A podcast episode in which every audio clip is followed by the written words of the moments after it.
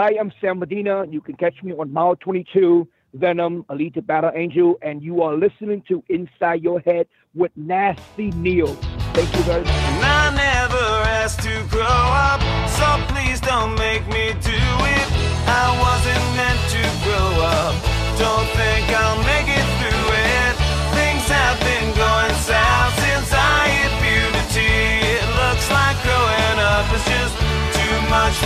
Welcome to Inside Your Head. This is Nasty Neil, and I'm joined by actor, writer, and musician Mark Hawes, who is currently in Little, which is out in theaters right now. It's very cool to have you here. Hey, thank you, Neil. It's very nice to be here. Cool. So, how did you get involved in Little? Oh man. Uh, well, I mean, you know, as an actor, your job is a lot of the time is auditioning, um, and so you know, for uh, for this, it was it was you know a specific audition I had, and uh, and then it was like a month later when I was literally in the middle of nowhere up in Malibu with no cell phone reception. I got a text from my agent, and he was just like, "Hey, uh, we we need to talk," and I was like, "Oh." okay, this seems serious. He knew that I was on like vacation, so I was like, oh, what's going on, you know? And so like I had to walk, and I was just lucky I got a text. Uh, I had to walk for like about I don't know about a mile till I finally had a spot where I could actually call him, and we spoke on the phone. He's like, "Hey, just wanted to say congratulations, you booked a movie," you know, and I was like, "Oh," and like you know, I had just finished um, a Chinese uh, film back in the like this would have been this would have been in uh, June of last year when he gave me the call, and I just finished, just wrapped right about the end of April, beginning of May, and I and I kind of thought at first he was talking about that film, and you know you have auditions and self tapes and things, and you just do them and you forget about them, and so I kind of stood there for a second, and I was like, okay, and then I was like, wait, what? And he goes, yeah, this is going to be down in uh, Atlanta, uh, film on location in Atlanta with uh, Will Packer uh, uh, Productions, uh, and uh, he did Straight Outta Compton and Girls Trip, you know. And I was, and he's like, and then it's, it's got uh, Issa Rae and Regina Hall in it, and, and it's Universal Pictures, and I, and I was like, what? Whoa, stop! Wait, wait, what? you know. Um, and so it was like that moment where I just kind of stood there, and I was just like, oh wow, this this is a real movie, you know, like like big time. Um, and so uh, so that was really how how I got started in it, you know. Um, and then it would have been in July when when everything was was set to start. This when they started filming in July. So Yeah. So actually, uh, before we get to the movie, there about the audition process for movies in general. Yeah, You seem you seem like a positive guy. Is it hard to stay uh, positive if you don't, you know, if you do a lot of auditions and you don't always uh, get the roles? you know, um, I would say it's probably like I'm trying to think statistic wise. I would say 95% are, you know, auditions where it's a, it's a no. And then it's like the 5% where it's like, yeah, you got it. Um, and, uh, it's just, it's just trying to stay positive and trying to persevere. And, you know, when you go into that room, you have to go in thinking, you know, a room or even a self tape, because, you know, I feel like a lot of things have now gravitated towards we don't necessarily need to have the actor currently here. Mhm. Uh, you know, we can we can ask them to to put themselves on tape and send it off, and you know, um, that's a different uh, that's a different story entirely. But you know, if we want, we'll talk about that in a second. But you know, going into the room, it's you, you get in there and you get in front of these people, and you have an opportunity. You know, they're all opportunities, and and uh, sometimes you can spend a lot of time on the the script and the sides that you're given um, you know, just trying, and you, and you just don't know what they're looking for, you know, and you go in and you just have to go, you know what, I did the best I could do today. I feel good about it, and you leave it like that.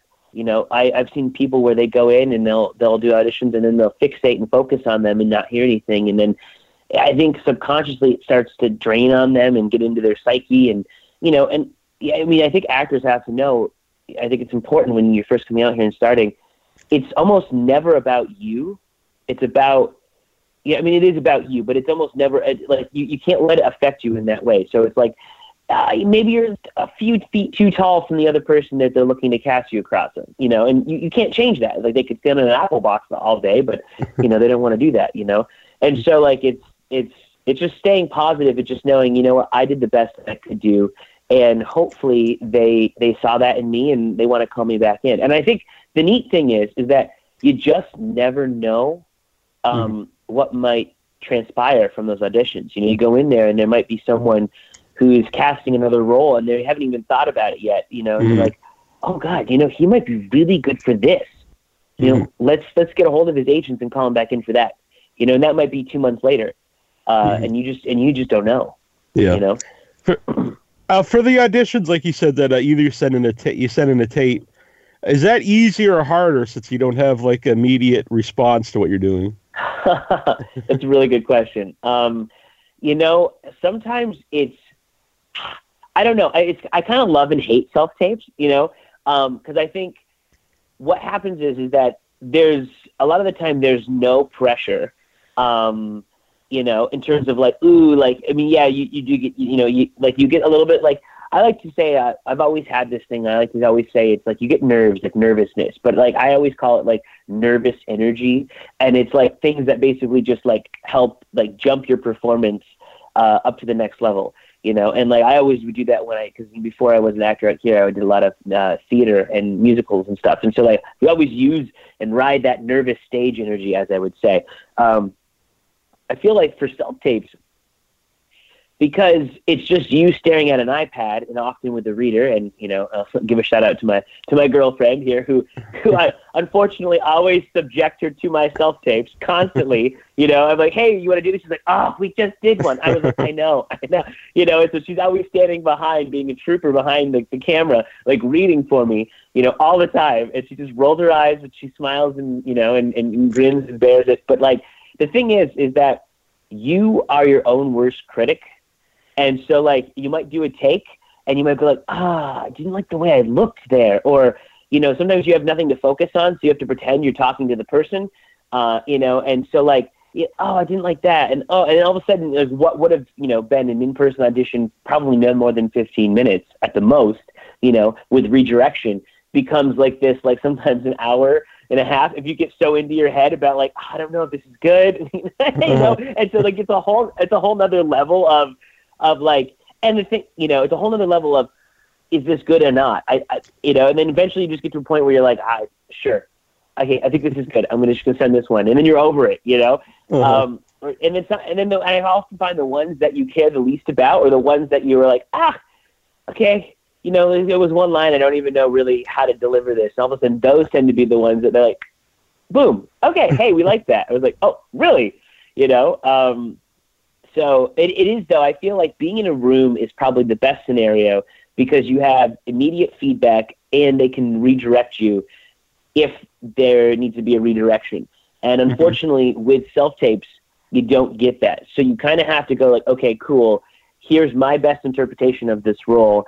And if you guys are interested, either you'll let me know and, and we can do another self tape, or you know I can hop on a plane and fly somewhere if need be, and you know do like producer round callbacks and other things.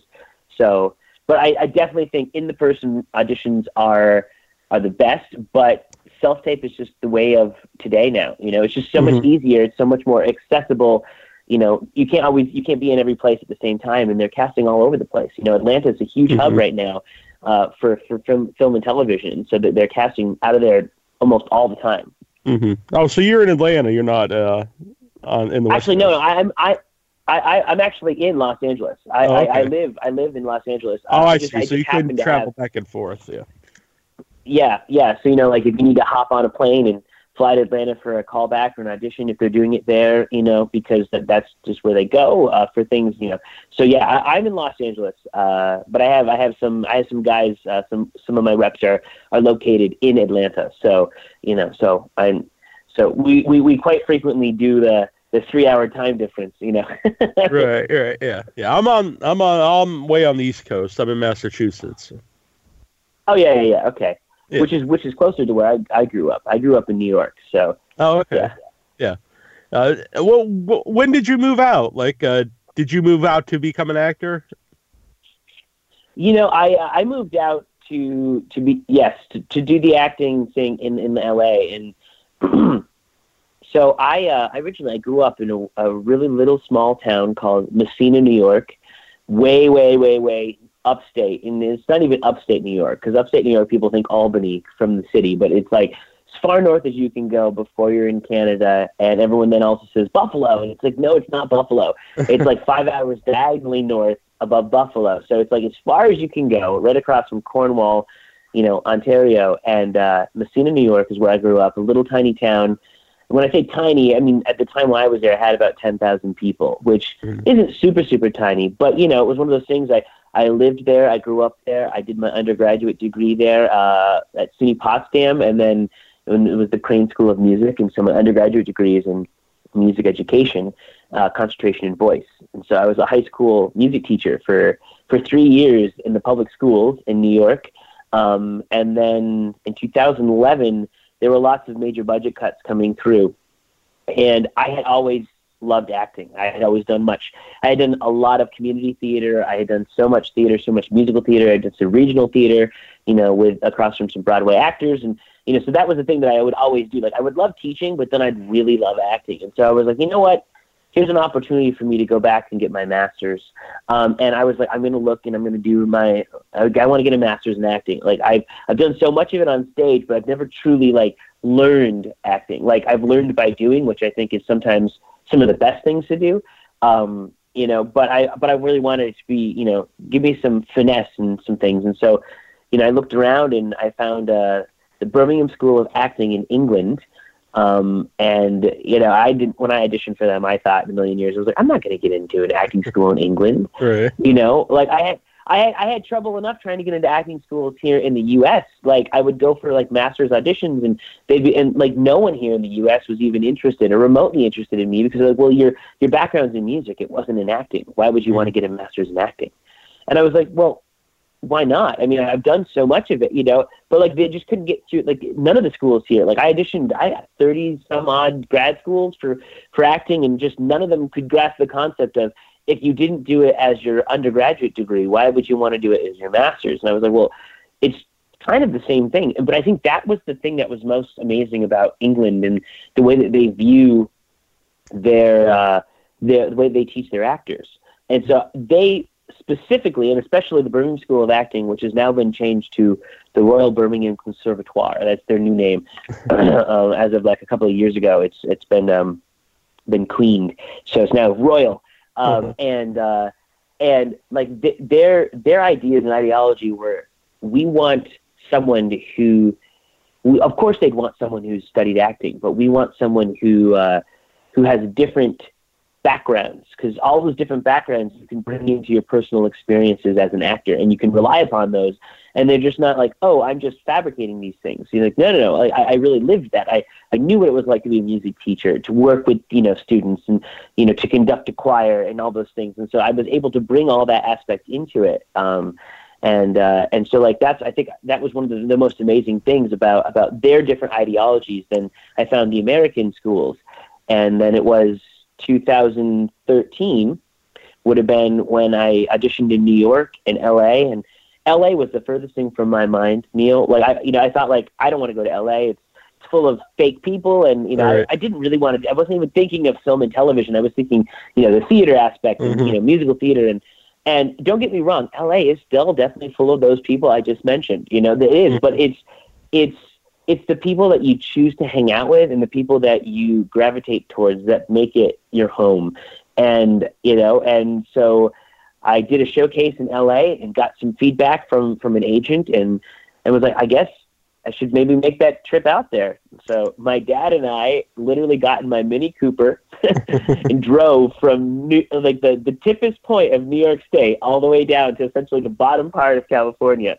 Mhm. Um, and we did that we did that trip, and uh, that was back in 2013, and I haven't looked back since. So yeah. So your dad drove you out there, so he was, uh, I assume, always supportive, and you wanted to uh, pursue acting. yeah, you know, I think that's one of the the really the really nice things is that my parents have have always been uh, super supportive, and um, you know, I think that's I think it's important because I think a lot of people sometimes just don't understand why people would want to change their job or or give up on something that's making them a lot of money. And, like, and when I say a lot of money, I don't mean like you know teaching makes a lot of money because unfortunately it doesn't. It, it should make a lot more, Yeah. um, especially based on you know the what what you do with the kids not every day and everything. Mhm. But um, you know, But it's a I I living with benefits and stuff. Yeah. Oh, absolutely. Yeah, you Right. have health care and you know Mhm. and, and, and, and a pension at the end and yeah, you know, um, all of those things. And, you know, so I was very fortunate to have parents that were supportive of, of me and, you know, and helping me do this. And, you know, of course they're, they're along for the ride too, you know, like they're like, well, yeah, I mean, if you want to do it and you, you can do it and you can support yourself and, you know, we love you. And I think, I think that's super important. And, you know, you will have friends and family um, you know, even close friends like doubt you along the way. Mhm. Uh, you know, be like, well, I, I just don't, I don't understand why you want to do that. And uh, I, you know, I can't ever really tell you the reason why I wanted to do this. I just knew it. I just knew somewhere deep down inside I loved acting for for some insane reason. I loved playing people that wasn't always myself. I Mhm. loved putting on, you know, a facade and and getting to become a different character. Um, and I just knew that it was something I wanted to do. Um, and I think, yeah, I think it's it's definitely important to have those those close knit people. Also, I think it's important to have people in your life that won't hold back and sugarcoat things for you. You know, Mhm. like you you don't you don't want if if if you really are in struggling as an actor and and you, you don't want everyone to be like, no, no, you're so great, you're so great. When when really it's like, you know what, maybe maybe you should go take a class, or maybe you should go, you know, work with these people, or or learn a little bit more here, or you know, maybe acting just isn't for you, you know, because it's not for everyone. It definitely is not. It you know, it's it's a job that you know, it's a lot of hours with very little pay, and then when you finally get pay, that's you hope that it makes up for the hours that you spent doing it, you know Right. um it, so like i mean constantly like even you know today we were able to schedule this time to, to talk and this is awesome but you know like after this it's like i got to check emails i got to respond to things i got to look at like over you know audition sides and and plan out how i'm going to get there by a certain time and not get stuck in traffic and miss this you know opportunity and Mhm. yeah so there's there's lots of things Yeah. Yeah. So uh, when you said that, uh, you know, first you didn't think, you know, that you would do movies, a TV, it was more theater. Was it because you went to the theater a lot as a kid, or was it just because that was your background and that was what was around in your area? You know, I think uh, I mean, when I was little, I had seen lots of movies, and and I really liked movies. And in Mhm. fact, like two of my favorite movies, I think when I was little, one is Short Circuit. I love that Your movie. Yeah. Uh, I love that movie, and I even love to, even though it's kind of cheesy freeze frame at the end where they jump up and freeze, you know, like, but he's but he's but he's cladded in gold. Come on, Uh-huh. Like you know, I'm like, I love Johnny Five, um, and uh, I always I always wanted that robot. I always wanted that robot when I was little. I was like, man, I want that robot so much. Um, that one and Batteries Not Included was another one too. You know, some some '80s films there. Mhm. Um, but I, I loved, you know, because like it was like the also again robots and like sci-fi and little alien things. Like I loved that stuff. Um, but I think what I think probably what sparked the interest, you know, and and I have to I have to blame it on my mom. It was like I was probably like ten years old, and you know, up in Massena, New York, um, the high school would always put on a musical, and it was like the thing that was like the big thing that everyone talked about every year. It's like, ooh, who's who's in the musical? What musical are they doing? And the very first one I ever saw was Annie, um, and uh, the musical. And you know, I I had no idea what I was about to go see. You know, I had no idea that I was about to walk in there, and I had no idea what what what stage was. You know, like a stage or sitting and watching the curtain open. Like, you know, I'd only seen film and television at that point because you know with the TV I had on and soap Mhm. operas and stuff at the time. You know, but sitting there and watching these these actors up on stage and like they were high school students, but to me like they were big time actors. You know, watching them do this and being amazed at it and like constant like the whole time I was sitting on the edge of my seat like just totally entranced. And my mom leaned over to me and she goes, "Hey, you know what? That could be you someday." And like it never dawned on me um, until that moment when she said that. I was like, "Really?" you know. And so I think I think that's probably like how it started. That that little seed at that moment was planted. Um, and uh, and so like theater was just was what I grew up loving because that was like the, my first. I, I was so you know amazed by it. And of course, you know when I got to the high school, I got into those plays. You know, I got in. Uh, you know, I I did I did the musicals. And my my senior year, I was Mr. Bumble and Oliver.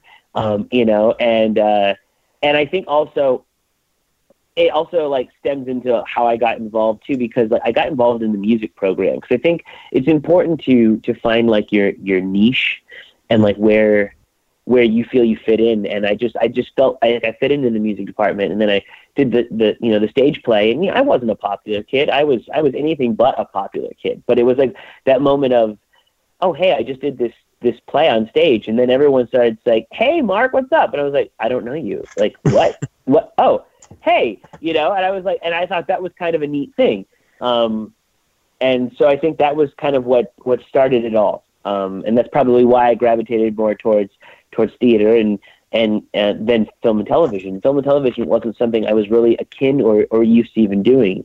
In mm-hmm. fact, it wasn't even until I got out here in 2013 when I had actually done anything that I was I'm just trying to think that I was filmed upon. I mean, I'd done a little other little movie back a couple of years previous where we drove down in a caravan down to like Connecticut to be like extras in the back of this movie, mm-hmm. um, and that was like my first for, uh, foyer into that. Um, but yeah, I you know I, I got out here. I I didn't even have real footage. You know, like that's a big thing as an actor. They want to see what you look like on film and how you act, and I didn't have those things. And it's like, well, how do you do that? You know, and so like it's it's been a it's been a long learning process.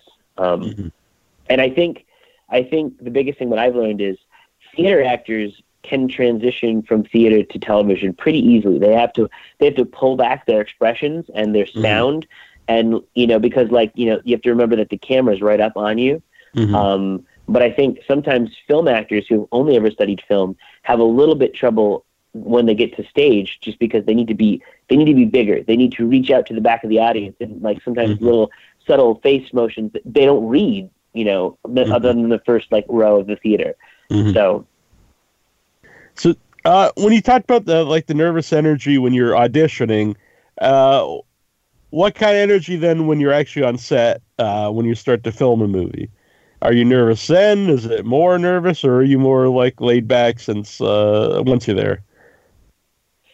You know, it, it's kind of twofold. I think with any production or anything that you work in, um, you, uh, you you walk into a scenario being like, I this might not be, this is not their very first day of filming. Like everyone has been filming. Like for instance, when I went on the little set, they had already been filming 24, 28 days. Mm-hmm. So like everyone knew everyone. Like all the sound, the crew, you know, hair, makeup, like all the actors, like they were familiar with everyone. However, then all of a sudden they bring, you know, us in, and when I say us, I mean myself and the other JSI employees. Um, you know, we didn't know we didn't know each other, let alone the rest of the cast, and so that there's like this like nervous moment, like being like, cool. Well, I know I'm going to be here for the next like two weeks. Like I'm hoping that these people I work with are really awesome. You know, I hope that they're you know fun to play around with and you know and I can enjoy and get to learn who they are and may- maybe I'll learn something you know maybe I'll make a really neat connection and maybe from this point on like we'll continue to do work in the future you know so there's that added element of like you know are they going to like me am I going to like them is this going to be a fun experience and plus it's like I've never worked with this director before you know um I have this line now and you know you all of a sudden walk in and and everything is shot, you know, shot out of order. So it's like, okay, this is this scene. So, you know, I have to remember the reason I'm going to be acting this way in this scene is because this happened, but we haven't done that yet. So I have to, you know, be on point for this. And so there's the moments of like, you know, okay, I hope everyone, you know, likes me. And and I was super nervous, you know. I, I knew going into it, like I was the, the very first day on set, like my first day on set, I didn't have any lines. So I wasn't so as nervous because it was like, okay, I'm going to be here and be seen in the background doing some stuff, but like my lines weren't until the next day. So I was like, okay, I don't have to worry about. It. So I was a little less nervous because the focus wasn't on me. Um, you know, and then when the focus was on me, I was like, okay, here we go. And but I think what what it is is that once you once you start to feel comfortable with everyone, uh, you the nerves go away, and then movie magic can really happen. You know, mm-hmm. and and I think I think that's one of the one of the awesome things is after I moved out here, I started um, I took the whole Second City improv um, program that that was available. I went through their whole program, and so I'm now a graduate of the Second City. And you know, and because it was theater based, and you know, being able to take an idea from someone and, and yes and that idea and and have fun and you know, and the director Tina Tina Gordon was amazing with that. She was also the writer, but she allowed us to to play. So like Issa Issa Rae and I got to you know to improv together, and then Regina Hall and I had a moment where we got to improv together, and and it was just knowing that Tina saw what I could do, trusted me with her work, and then allowed me to to take it and, and in the moment make it what made it into the film. You know, I think th- those things are, are, are super great, and those sometimes those are things you can't write. You know, um, but but yeah, like that that nervous element isn't as much as like. But I guess it's the same thing when you're on stage, right? Like so, like that nervous energy I talked about at the beginning. Mhm. Like for me, it would start at the beginning, right before the curtain opens.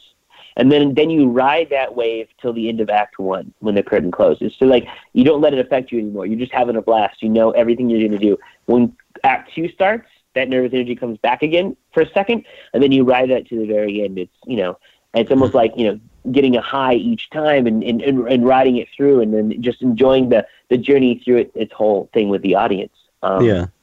and So- and it, it it's a little different when it comes to film and television, though Mhm. um, you know, because you have a lot of downtime too. You know, it's like, oh, hold on, we gotta we gotta get this new angle. Uh, so let's set up this scene. Uh, you guys can go to Crafty, and we'll be back in like fifteen. You know, it's like okay, you know. Um, So when you're when you do the ad libbing with the Issa Rae and, and Regina Hall, uh, do you know which scenes actually make the make the movie until you see the movie? I, you know, here's the thing. I, you don't really. You just Mhm. know sometimes like, ooh, that was a really good ad lib, and everyone was cracking up, or everyone was trying not to break and not to laugh, Mhm. and you know, you're like, ah, they might use that one, or they might use this one, and then even in like, for instance, like after we filmed, we, we finished the movie in July. Um, they, we did some reshoots in January, and then they called me in end of January to go in and do some ADR uh, for like recording my voice uh, Mhm. for some certain things, and and even then, some of the scenes I saw that I recorded ADR in weren't even in the final product. So, um, it's I think what it is is that they had a lot of different options, and then I think what they do is they probably like I know what they do is they have test audiences that get to sit in and sign NDA saying they're not going to discuss it, and then they have like you know feedback with them, be like, hey, did you like this scene? Did you not like this scene? And they might have little you know, little different takes here, and they have executives that come in and say, nah, do you have a better take of that? Oh yeah, we do, and so they can pull from that, you know. And so like often, you know, I, I didn't know what the final product was going to be until the very end, like, and I had already seen some stuff, and I was like, oh, okay, cool, that made it in, and then it wasn't in the the final product at the end of the movie, which, you know, and, and that's fine. You know, I think altogether, it's like, I think at that point, there's so many different people who have a say um, that uh, that what the final product isn't isn't just one person design. You know, it's Mhm. it's multiple people who have had multiple says in you know in different avenues. Yeah. So um, Marsai uh, Martin, who plays um, Regina Hall's character as a child, Yes. uh, when you when you're with her, uh, what's that dynamic like? Since she she's a younger actor, uh, but playing an adult. You know, um, it was it, it really didn't seem much different. Mhm. And what I mean by that is she is incredibly mature for her age. Um, you know, and, and I often found myself forgetting that she wasn't an adult just because of how she acts. You know, super, super, very mature. Um, you know, like I, I actually think that I was probably more, more, more immature than she was sometimes. Just you know, like, uh, but uh, my, my, my interactions. I wish there had been more because uh, primarily the char- my character Scott um, is with the with uh, with with Regina Hall, the Mhm. older you know the older character um, Jordan, um, and then there's one little scene where where I'm there where where young Jordan shows up. Um, so I didn't unfortunately I didn't have as much time as I would have loved to have with her, but the time I did have is she was just an incredible little young lady and uh, you know and just amazing like and you know this is something that i thought too you know this was my very first time being on a you know on a movie set like a bit of, of this level you know i had done Mhm. some other like you know independents and indies and you know some other things and you know and and some with you know some you know substantial budgets but this was the one that you know this was like a you know a big major motion picture and Mhm. i didn't see any diva-ness and when I and when I don't mean the word diva being just female, I mean Sure. male or female. Like I didn't see any of that coming from anyone. And when I say anyone, I don't even mean just the cast. I mean from the crew. Like I really like I, I didn't I didn't notice any drama. I mean often when you have theater or when you have film or television, a lot of drama happens in the back that you that you don't even see on stage. And I I didn't notice that on this set. Like, you know, um I thought it was everyone had something to gain from this. Everyone it was it was a lot of firsts for a lot of different people. You know, um, especially Marsai. You know, being the the youngest executive producer in Hollywood. You know, Mm-hmm. um, such a smart little business lady that she is. Mm. Yeah. So, Uh, yeah, Yeah, I was just say about uh, we see uh, like an attitude, a diva attitude. Uh, just from doing the show, I always sometimes I'll get nervous if it's like a like I had David Hasselhoff on a couple weeks ago, yeah, or, and, and Yeah. it's like it's like oh I don't like man this is a big perk, but but uh, usually like the bigger st- stars uh, are very down to earth, and and I guess it's a professionalism. They you know, uh, and they take away like that nervousness right away. No, you, you, you're absolutely right. Um, you know, I, I and I think like for instance, like when I was working with with Issa and Regina, um, and even uh, a really good buddy of mine now, Tone Bell. Um, you know, uh, they're. I mean, Tone is up and coming. He, he's already he's already coming, but he's up and coming. You know, Mhm. and like I mean, he, you know, just having a moment to sit there and talk, and you know, and and we knew the same friends out here in Los Angeles, and and we bonded, and then you know, and Regina being open to you know to improv ideas and stuff, and and Issa, you know, having a moment to sit around and, and we all talked about like what we were thankful for it, and you know, and, and and and it was just it was just a neat bonding experience. Like everyone was there to do their job, yes, but you know, Mhm. everyone was there to treat everyone with respect, and you know that that's a big thing for me. You know, I you know I, I want every like I treat I try to treat people the way that I prefer to be treated. Um, Mhm. you know and and i think yeah th- there was and i didn't see any of that coming from really anyone Yeah. um Yeah, so uh, actually, how how close is your character in the movie to, to yourself? um that's funny uh so i would say scott the character that i play is he's exaggerated from myself personally but you know uh he he referring to scott is uh is low self-esteem. He has really great ideas, but doesn't really know how to express himself. And I and I feel like, you know, um, if he had a more nurturing and accepting boss, um, that things could really take off for him. But unfortunately, he he doesn't have a backbone. He doesn't stand up for himself, and uh, and he gets walked over a lot of you know a lot of the time. Um, and I'd say that I, I feel like every character that I play, and I can't speak for all actors, but I feel like this tends to be the case. There are elements of you in every character that you do. Um, you know, you because that, that's that's what you draw upon. That's what you you know understand the most, and you can um, you can bring your personal experiences to that character. But then you have to look at like, hey, who am I? Who is Scott? You know, and I feel like Scott would probably be if I was to pull myself out of my body back when I was probably a freshman in high school. That's who Scott is. Okay. Um, you, you know, and I, I I didn't. The question that's a really good question because I didn't think I didn't make that correlation until right now, um, because that was me. You know, I I I was had very low self confidence. You know, you didn't really know. I got picked on quite a lot. Mhm. Um, you know, I didn't stand up for myself. Uh, I just kind of let people, you know, bully me or talk to me in certain ways, and and and I didn't like confrontation you know, Mhm. and uh, and it's very very much Scottisms, you know, and unfortunately people have those today, you know, um, and I think you just get pushed to a certain point where you just like, you know, actually I'm not going to take this anymore, and uh, and or you realize I don't want to be around these people. I don't need to be around these people, um, and uh, I'm definitely not that way now. You know, I've Mhm. become I'm becoming way, way more outspoken um, when when I see injustices or or certain things happen around you know. Um, but uh, but yeah, I guess I guess that's uh, Scott is closest to my high school self. Um, Mhm. that's so silly. I never thought about that. Yeah.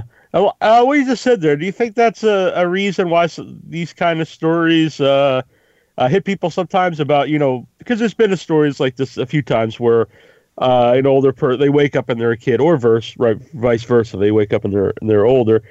Because not only just it would be weird all of a sudden you're a kid, but uh, there's something about when you're younger about yourself that like oh, I don't want to go back to that time, you know, as a different person. Yeah, I, I think I think that's probably what gravitates people towards these body swap comedies. Is, is Mhm. what I see to being coined coined now.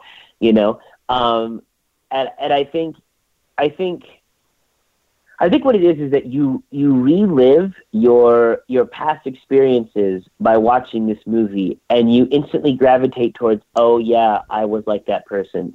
Oh yeah, I was awkward. Oh yeah, I didn't understand how life worked. And but the other the other side of the coin is, I think sometimes it's great to go back and look at those moments because I think as adults we all forget we need to play like a child.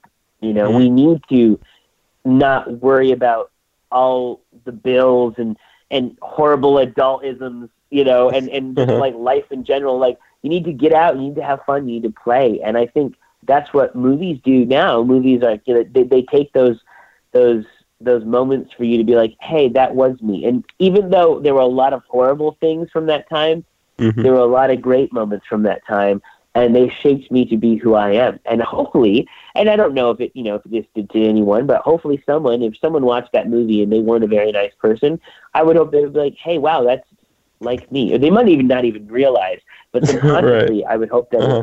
that it would affect them in a way that, you know, maybe I should treat so and so a little bit better today because maybe I don't know what's going on in their life. I, you know, so I should maybe not let what's happening in my life affect them. hmm So, uh, when did you see the the finished movie for the first time? So the first time I saw the finished uh, product was it would have been at the Atlanta premiere. So it would have been first week in April. I'm thinking actually, yeah, either man I can't remember. I would say the the the last week in March or the first week in April. Um, and uh, flew to Atlanta for the for the the red carpet and the premiere, and it was in a Regal Cinema, and every seat was full. Every seat was full. Um, you know, and uh, and it was neat. It was really, really neat to sit there and and watch it for the first time. And you know, Issa was there, Regina was there, Marsai was there, um, Pina was there, Will Packer was there. You know, a lot of the like a lot of like the people, a lot of the like the main cast were there. Um, and so it was really neat just to be to be there in the in the location it was shot. You know, with people who who are really excited about seeing this movie.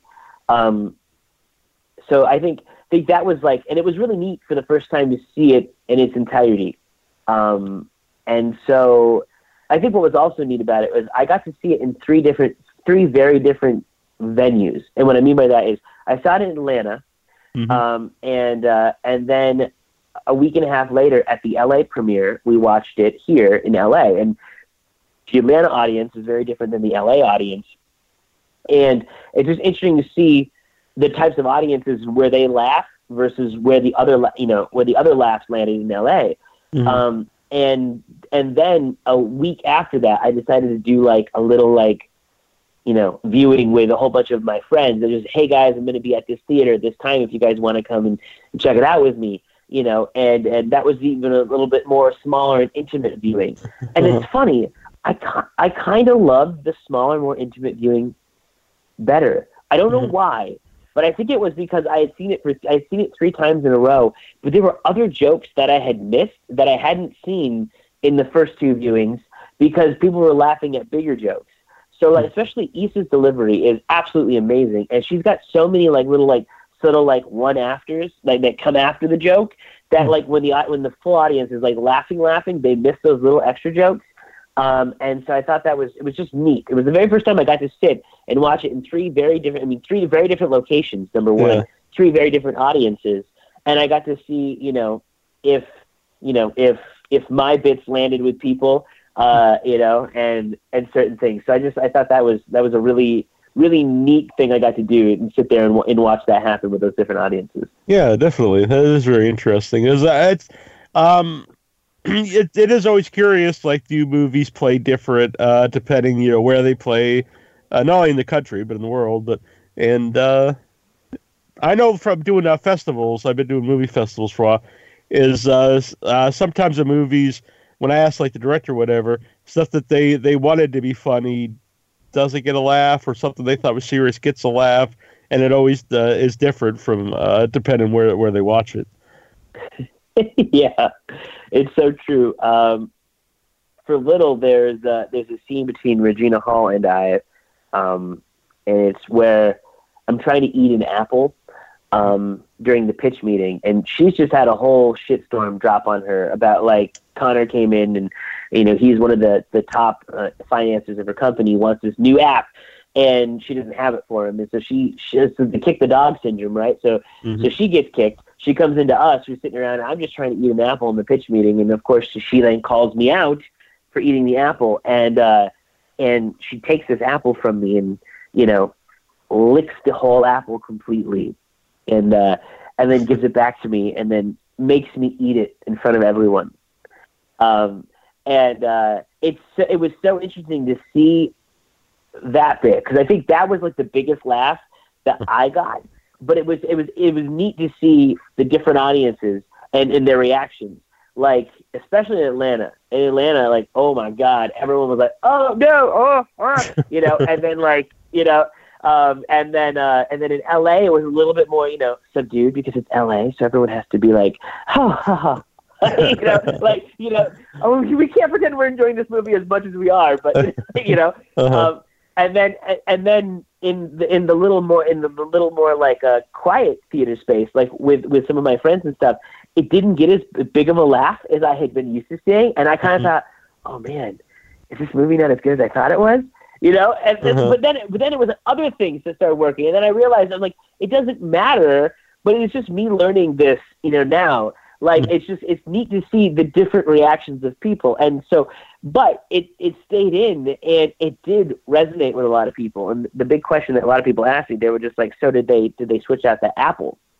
And i said no they didn't they did not switch out all 12 of those apples. Because they you know i think most people forget how many times you do a scene right, right. you know and and uh and so that was just it was just great though. Like it just i think it added to the element and if you really watch it you can see regina where she licks the apple you can see that it's not exactly where scott bites the apple where i bite the apple but at the same time i'm like we're fine it's just a little bit of spit and it's a clean apple you Right. know like i i was like I feel worse for her. I hope they cleaned those apples before they made her lick it.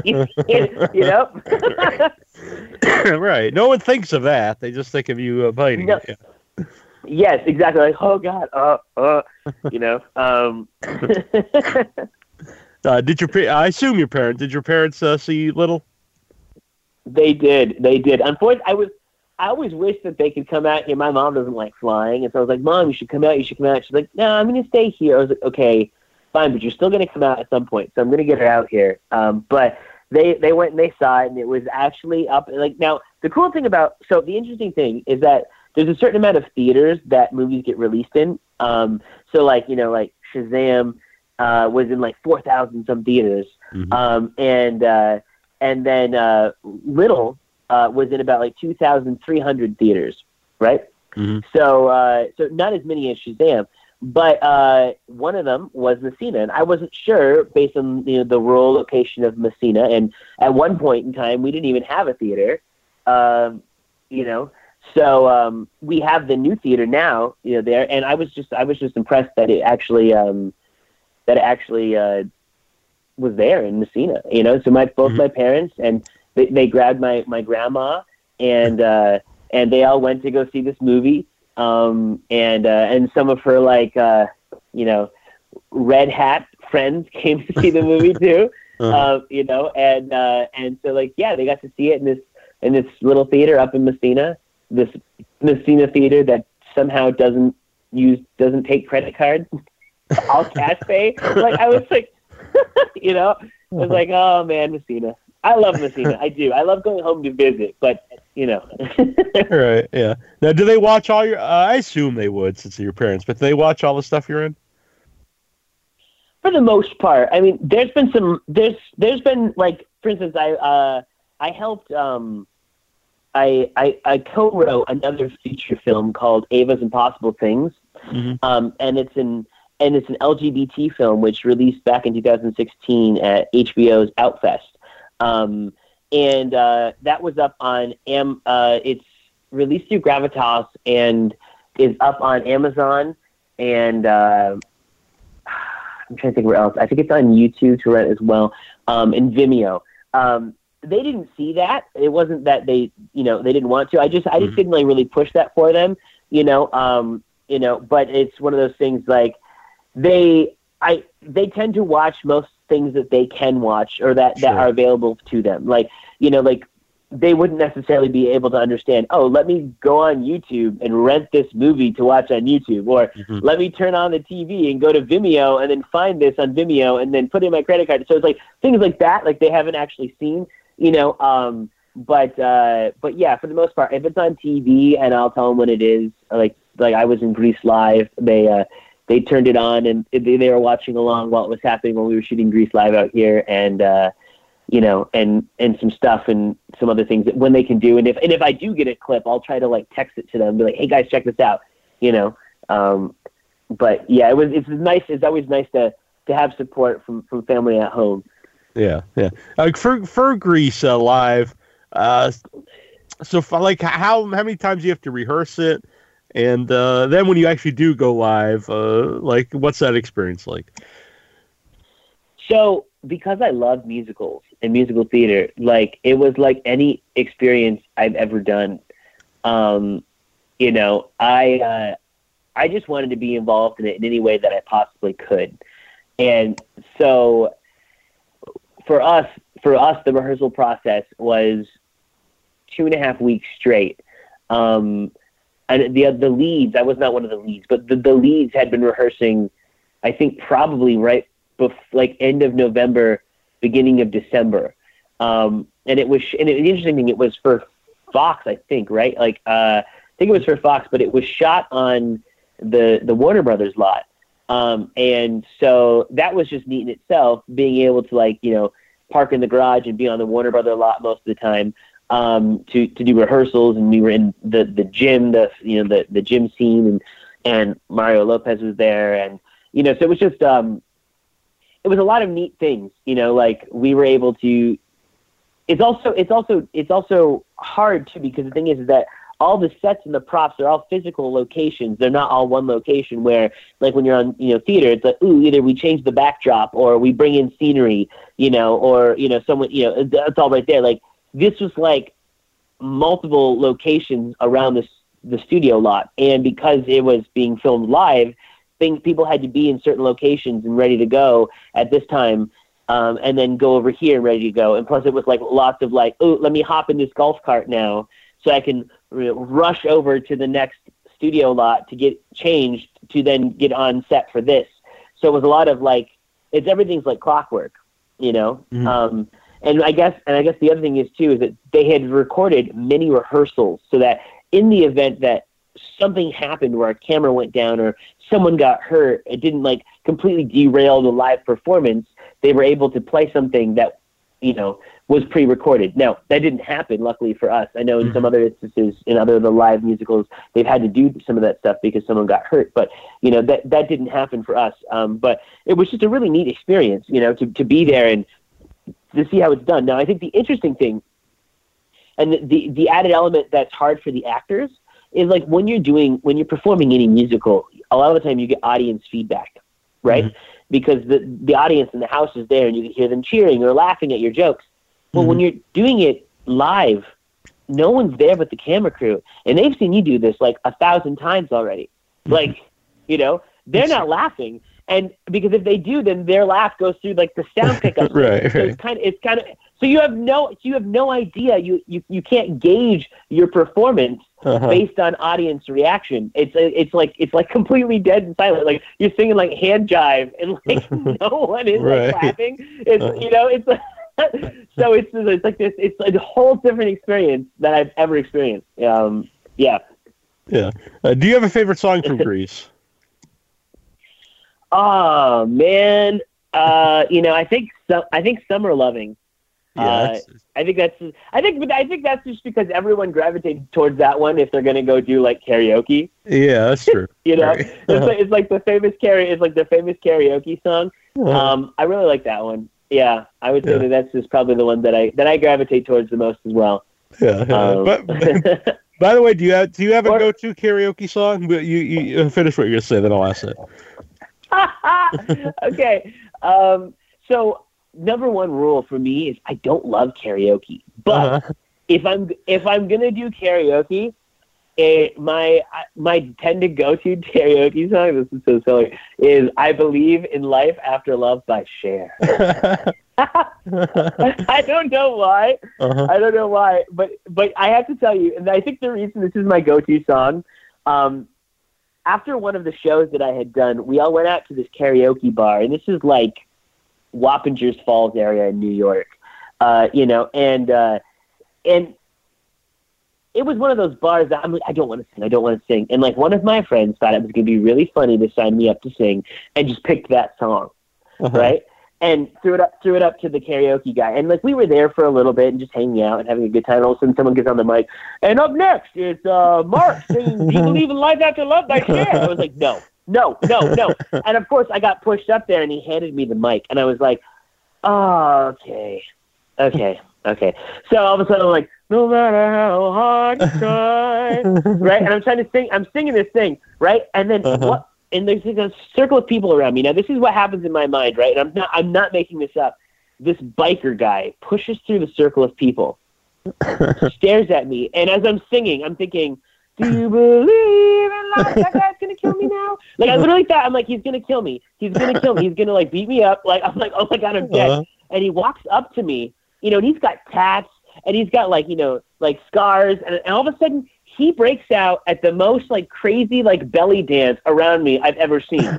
like he just joins in. It was like and he just and then like you know, and I just had this moment of, okay, cool. And then we finished the song together and I'm like, this is a movie. Like I'm like, what? Like this, I did not make this up. Like I, I kid you not. Like, and then he gave me a hug and he was like, "Nice job, man." And I was like, I was like, oh man, I thought I was dead, dude. I, I was like, I'm singing, I, I believe in life after love in a biker bar, and I'm like, Uh-huh. it's like I just like ran his motorcycle over outside, like you know, like. But I think I like, that's my that's my that's my go-to karaoke song, definitely. Uh-huh. I wish someone would have captured that uh, on uh, on video. Right? on I know. or something. I know. Sweet. Maybe now, maybe now because of your podcast, it's gonna happen. That's exactly true. Yeah, you have to go around to biker bars and then keep doing it. To hopefully you can uh, get the moment. Yeah, and then I'll, I'll let you know in a couple of weeks how I am. right, right. Hopefully, not, hopefully you don't end up getting beat up. Yeah. no, I know, I know. oh man. So, uh, when I was checking your IMDb, I noticed, uh, you know, like you've done some, uh, a lot of uh, different things, like some horror stuff, some sci-fi stuff. Uh, do you have a preference, or do you just like to do, uh, you know, whatever kind of genre it is? You know, um, I think my preference is what I feel most gravitated towards, and that's comedy. Um, I feel I feel most comfortable in comedy, and uh, and I think I think that that stems from the fact of like if if you're if you're funny, you allow people to laugh at you, as opposed to people laughing at you and and you not wanting them to. And I think that Mhm. stems back into me being in, in my high school mark. You know, once I learned that I could make a joke, and if I made the joke and I allowed people to laugh, not only at me but with me, then it completely changed my my outlook and, and ideals in in Mhm. terms of like how how to be around people. Um, you know, and uh, and I think that's probably why it's so ingrained in me, and uh, and why I gravitate towards it. And I just, I in general, I just like being funny. I, I I like laughing. I like having a good time. You know, I like telling stories to people like that. And so like things that like I think people will find funny or people will laugh with me. Um, and so that's what I tend to gravitate towards. Um, but I've been lucky enough to do some sci-fi stuff Mhm. and and some little a little bit of fantasy and some horror things. Um, I love all those genres, and I'd love to play in all of those genres. I think I'd love to do a little bit more fantasy stuff, but I always find myself gravitating towards comedy just because it comes so naturally and easy to me, um, and uh, and it's just something I really love doing. Um, yeah, I just uh, yeah, I just I, I would I would like to to do some other things, but I think I think what it is it's it's think as an actor when you're first starting out, it's super important to find that one thing you do well, and then it allows um, allows other people to to be oh they do that, I'd love to see them do this, you Mhm. know, um, so Yeah. Yeah, I actually saw that you're in uh, one of the uh, the Killjoy movies, Kill uh, Killjoy Psycho Circus, and uh, I, Yes. I uh, I've uh, I've interviewed Batty Boop herself, Victoria De Mare, several times. Oh, really? Yeah, yeah, it's very. She's That's very cool. amazing. That's Yeah. amazing. Yeah. Yeah. Uh, that was that was that was interesting. That was a lot of fun, and it was um, it was for me. It was a one day shoot, so it was something really really small.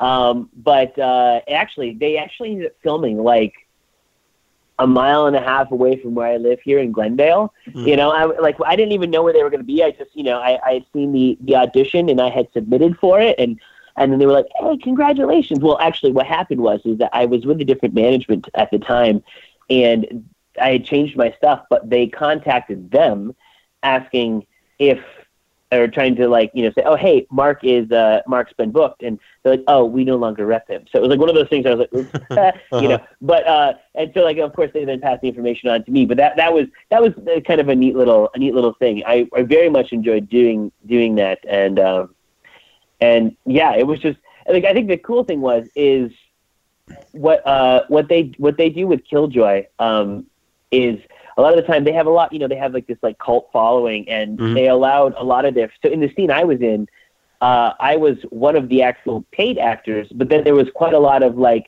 extras that were just fans of the Killjoy series that were also there and got to be um, in that scene with us. So like you know they were just excited to be to be there and you know to, to be involved and and uh, and it was a it was a neat little a neat little uh, neat little scene while, while Killjoy is like addressing all the crowd um, and uh, yeah it was funny. Um, Yeah, but Victoria is awesome. yeah, yeah. She's very cool. So, uh, plus, she's uh, t- she for anyone who doesn't know and not seen her, or if they have seen, they don't know this.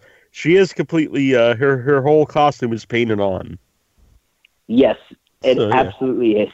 Uh-huh. Which I asked about. So you could go and listen to the interview and find out how, uh, how what it's like to be to act in a painted suit. Yeah. So, uh, I love this title. I just was looking over. Uh, Vampire brutally murders an innocent man. That seems like, and it's a short. So in, in my mind, they just told told you the whole plot of the movie. I don't know. It, you absolutely did. Now the big question is, if you've noticed, there's two people uh, who are who are credited as the Yeah. actor in that. So there's a vampire and a brutal and a, and, a, and an uh, an innocent man. And Mhm. so the, the question is, Mm, who is who? right. Yeah. Uh Yeah. huh. Is it her, Um, is it her the- the, the vampire or, or Dragola the vampire? Mhm. yeah. Well, uh, it, it, it is it is a it is a him. Um, so there's there's there's two guys. Yeah. Uh, but it's, it's an interesting an interesting uh, thing. I don't should I give it away? Um, it's up to Can I you. I don't know. Yeah. I don't. Well, the thing is, is that I don't know. I don't know if anyone can actually find it online. Right. That's the thing with the um, shorts. uh, yeah, it, they might be hard to find. Well, okay, I'll give it away then. The interesting thing is, is that like I look the way I do in in the short, and I'm this guy who's walking down a hallway to knock on this door, and uh, the other uh, the other guy in is his house is very ominous. He looks like a vampire, however, he is not the vampire. Hmm. I like it. Dun, dun, dun. so yeah, so that was really neat because I was like, I got to play exactly something opposite that you wouldn't expect. Um, Uh, and uh, yeah, so that I was I was super stoked about that. I love things. I think I love things that set up uh, a reality with someone and then completely uh, you know twist it at the end where you were not expecting anything to happen Yeah. like that. yeah. Uh, I always wonder about the shorts because actually I like shorts and they're a big part of uh, the festival scene. I do a lot of uh, underground festivals. But um, after like they have their festival run, like I always wonder what happens to them. Like, because you know you can't really sell like a, a five minute DVD, or like do they just kind of disappear, or do, do they pop up? uh, So, yeah, a lot of the times it depends on the reason the shorts are made. Sometimes shorts are made for proof of concept, um, which is what uh, what we're doing right now. My writing partner and I, um, uh, and then other times uh, shorts are um, are made just because it's an idea they have and they just wanted to get it out. You know, um, and sometimes that idea is a little bit more of, hey, this could become something. Um, you know, and I think what people do is they make these they make these shorts and they submit them into festivals, and you know, and, and a short uh, is anything under thirty minutes. Um, right. So it can it can be 29 minutes, which most people think that's not a short. That's like a TV episode, which it could be, you know. Mhm. Um, but a short is anything under under 30 minutes long. Actually, it might be 40, but I'm pretty sure it's 30. Anything under 30 minutes. Um, and uh, yeah, so the thing is, a lot of the time they may just live online. Um, they live on Vimeo sometimes or on YouTube if you know if they're owned by the the certain people that that want to put them up there. Sometimes they like they do them and then afterwards they're like, I don't like this work, so they hide it. You know, or other Right. times they they they le- they leave it up for people to see, and you know, or other times they just they just put it down and it disappears or goes on the, their, their directing reel, um, you know, uh, or producing reel or whatever whatever reel acting reel um, that's being used. Um, but I, I think I think a big I think a big concept of shorts now is doing a short as um, as a what a proof of concept where you say, hey, listen, here's what we did with this amount of money and this idea, and we have already written a feature film. And we're extrapolating these characters from this feature, or from you know putting these characters in a different scenario, and and it's the same type of genre and stuff. And then you throw it out there into the world and see like, hey, did it get any awards? Did people get attraction to it? You know, uh, you know, did this happen? Did this happen? And then from there you can build, you know, uh, a, a, bankroll to then be like, hey, you know what? We're gonna do this. We're gonna we're gonna get these people attached. You know, either you know certain celebrities or you know we're gonna get this and we're gonna do this and and so I mean that's how like um uh Whiplash happened. Um, Mhm. That movie, uh, like they did a little short version of that, and um, and I think that's kind of what uh, what we're doing at the moment. Myself and my writing partner Kyle Horn. You know, when we first moved out here, we started writing uh, a, a feature a featured comedy for ourselves, and we really really had no idea what we were doing at the time that we started it, and um, we met some really awesome people, and one of the guys, his name is Ken Rodkop. Uh, he's now passed away, but he uh, he was a huge mentor for us in terms of learning how to write and market and pitch our material to the point where we pitched the, the feature film to uh, to a couple of investors, and a Chinese investor was interested and actually purchased the film from us Mhm. um, to to be made over in China.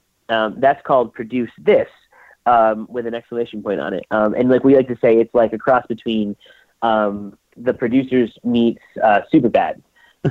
um, you know, and uh, it's uh, and it's kind of based on uh, on uh, on on our on our relationship that my writing partner and I shared. You know, like a bromance where we're, we were fast friends because we were both out here doing something we'd never done before in this crazy world called La La Land, which we'd never been in. You know, and uh, and so. Uh, so we have retained the rights here in the U.S. and we are currently in pre-production of the short that we're going to do for that film. Uh, and that's called like The Adventures of Cam and Adam. Um, and uh, so we took our characters out of that and put them in a different scenario. And we're actually looking to shoot end of June, um, or sorry, end of end of May, beginning of June. Uh, and uh, and that's the thing. We're gonna we're gonna run the festival circuit with it and uh, hope to get some some investors behind it and some interest. Um, and uh, and yeah, so it's, it's kind of an exciting time because you know I feel like in this industry now, you can't just be an actor. You Mhm. have to, to you have to look at your career in multifaceted ways, being like, okay, I'm going to be my my best pitcher of myself. You know, I'm going to pitch myself the best I can. I'm going to you know, try to produce the content in the best way that I can. I'm going to try to make connections in this best way, and you know, I'm going to write this stuff. And I think that's super important. You know, that as an actor now you have to like start finding multiple ways to have your voice heard, and and it gives you lots of opportunities. But also, like I said, it becomes like you know, it becomes an 80 hour, 90 hour work week with with minimal pay to begin with. You know, um, and uh, and it just you know each each step and connection you make is another thing that allows you to uh, to to make it to the next level, and and each level is another learning learning thing. So I think that's that's been a really interesting process in this this this whole past five years of me being in Los Angeles. Have you had a uh, film before in the in the festival scenes on the festival run? Um, personally, I have not that I've Mhm. been in. Um, I mean, other than um, Ava's Impossible Things, I, I was in it, and it and it went through Outfest, which is uh, HBO, which is which is a kind of a festival, but it's it's not like Cannes or anything like that. Um, So I, I other than that, I haven't had I haven't been in or have written any um, any festival running circuit uh, circuit short. So you know, uh, and my writing partner Kyle, who's also an actor, if I can think about, he hasn't either. So it's kind of like this new this new genre, this new world that we're hopping into to learn the ins and outs of. And like you know, like with everything, there's a hierarchy in that as well. You know, um, and so it's like sometimes even just getting accepted is a big feat because sometimes like they look at so many different submissions and like they won't, you know, they won't accept certain things based on certain parameters or it's too long or you know, so there's there's lots of different stuff. Um, Mm-hmm. Yeah, I know. Because like I um, so, so if you know, I also do a horror movie podcast, and so I do a lot of uh, horror festivals or underground uh, festivals, Oh, cool. and uh, even those who not necessarily well, some of them are pretty big, like uh, FrightFest in London's huge, but uh, even some of the smaller ones, like they'll get thousands of uh, of submissions. So I was wondering, like, how, how do you even go through to watch all those? So it is a big deal to to even get accepted because obviously they can't show two thousand, you know, uh, uh, even short films. Yeah, they wouldn't even have the space to do that or the time. Mm-hmm. because often often like you know i guess in my mind when i first started thinking about like oh a movie festival like i didn't i didn't think i'm like oh it's just in like a regal like you know like, Right, right. you know but like but but I, I don't know what i thought i don't know if i thought oh they set up tents outside and serve everyone wine as they watch this movie like Uh-huh. you know uh but it's yeah it's just one of those things that they you know that they would they would literally run out of time for all the content that's created um that's really Yeah. i had no i didn't know that you did a, a horror podcast Yeah, yeah. It's, uh, so it's uh, without your head is the horror show. Inside your head is oh uh, cool yeah, or whoever I think I like be that. in. Yeah, thank you, appreciate it. But yeah, then uh, yeah, cheap plug for myself. I uh, my my short film that I'm in uh, is going to premiere. I think it's the first one. Oh, it cool. happens to happenstance horror festival in Haverhill, Massachusetts next month. So I'm very excited about Oh, that. cool. What's it What's it called? Uh, now you put me on the spot. I did not name it, and I, I'm I'm always uh, I'm in it. I didn't make it. Uh, and Umbilicus Desidero, which is uh, is a long title, but it's Latin That's for cool. without belly button. So Oh, wow. it's it's a short documentary based on uh, the real fact that I did lose my belly button. But uh, I'll just say that. it's uh, uh, so it's kind of a long story. I got sick three years ago, very sick. Then I lost. I had to get uh, emergency surgery. Excuse me, to remove uh, 14 inches of my colon. I recovered from that. Oh my gosh. Uh, from the incisions, I got a lot of hernias, uh, 12 hernias, which were repaired uh, just a few about uh, in January. Uh, from that surgery, is very extensive. Uh, I lost my belly button, so I have no belly button because they had to like reform my stomach and everything. And so it's a documentary Wow. about that, but uh, I don't want to spoil it for anyone if they go see it. But it's uh, not necessarily uh, what you think it is. Anyway, it. Uh, I hope people dig it. It's very. Uh, it's very odd. Wow, wow, wow. Yeah, yeah, yeah. Uh, that's wow. Well, I'm glad you're okay. Thank you. I am too. Yeah. Um, and I and you're gonna have to send me the link then when and if I, I can if, if I'm available to watch it. Cause I'd love to. All right. Cool. Yeah. I'll. I will. Uh, I'll keep you to that. After the show, I'll get your uh, I'll get your email address and I'll send I'll send it to you. Perfect. Perfect. So where can people follow you and find out about uh, uh what was the name of the the short you're doing? Uh, the short that we're doing right now is called uh, "The Adventures of Cam and Adam: The Okay. Great Printer Fiasco." I love it. Yeah. yeah. Um, let, let me let me give you a little a little pitch about it. So what it is Okay. is that these two guys, Cam and Adam, they work at an office supply store job in Hollywood. Um, so like a, like a like a Home Depot, not a Home Depot. What am I saying? Uh, in office supplies. So like. Uh, I can Staples. There we go. My brain is. I keep wanting to call it like we call it Office Stop. That's the that's the the, the thing we, we made is Office Stop. So, but it's like a Staples, and they're on a routine uh, house call to fix a broken printer. However, they both don't really care about their jobs, and they stumble into the wrong house. And it just so happens that this printer is also there, and so they're like going through their like daily antics with one another, and they end up fixing a printer for the Chinese mafia. Uh-huh. Um, so so th- that's it. That, that's that, that's where the that's where the that's the little pitch about it. So I like I like it. I'm very Um, uh, curious to watch it. um, and uh, so yeah, I guess uh, my my Twitter is Haas Haas Haas um, at Haas Haas Haas, and my my Facebook is uh, Marc Haas, and uh, my Instagram is at, at Marc Haas as well. Mhm. So it's easy to find. Just put Marc Haas, you should find it with a C. With a C, exactly. So a lot of people do K, Uh-huh. with a C. Yeah, exactly. Well, it's very cool. I really enjoyed talking to you. I had a lot of fun. Hey, I enjoy talking with you as. All my high school friends are off in college now. And I get high and watch TV all day. Living in my mother's basement's really not that bad. I got everything I need and I don't pay.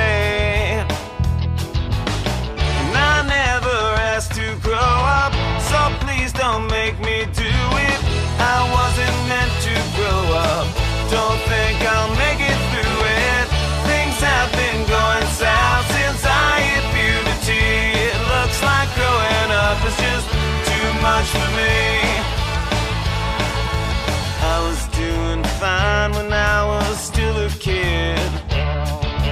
Swapping baseball cards and playing ball. Then came high school classes that I couldn't understand.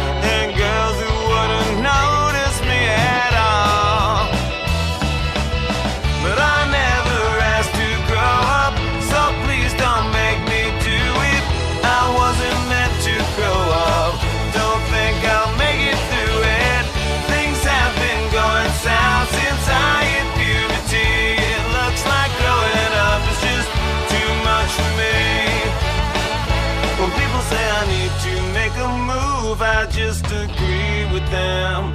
But I say not now. No, not right now. When they say I need to get a life, I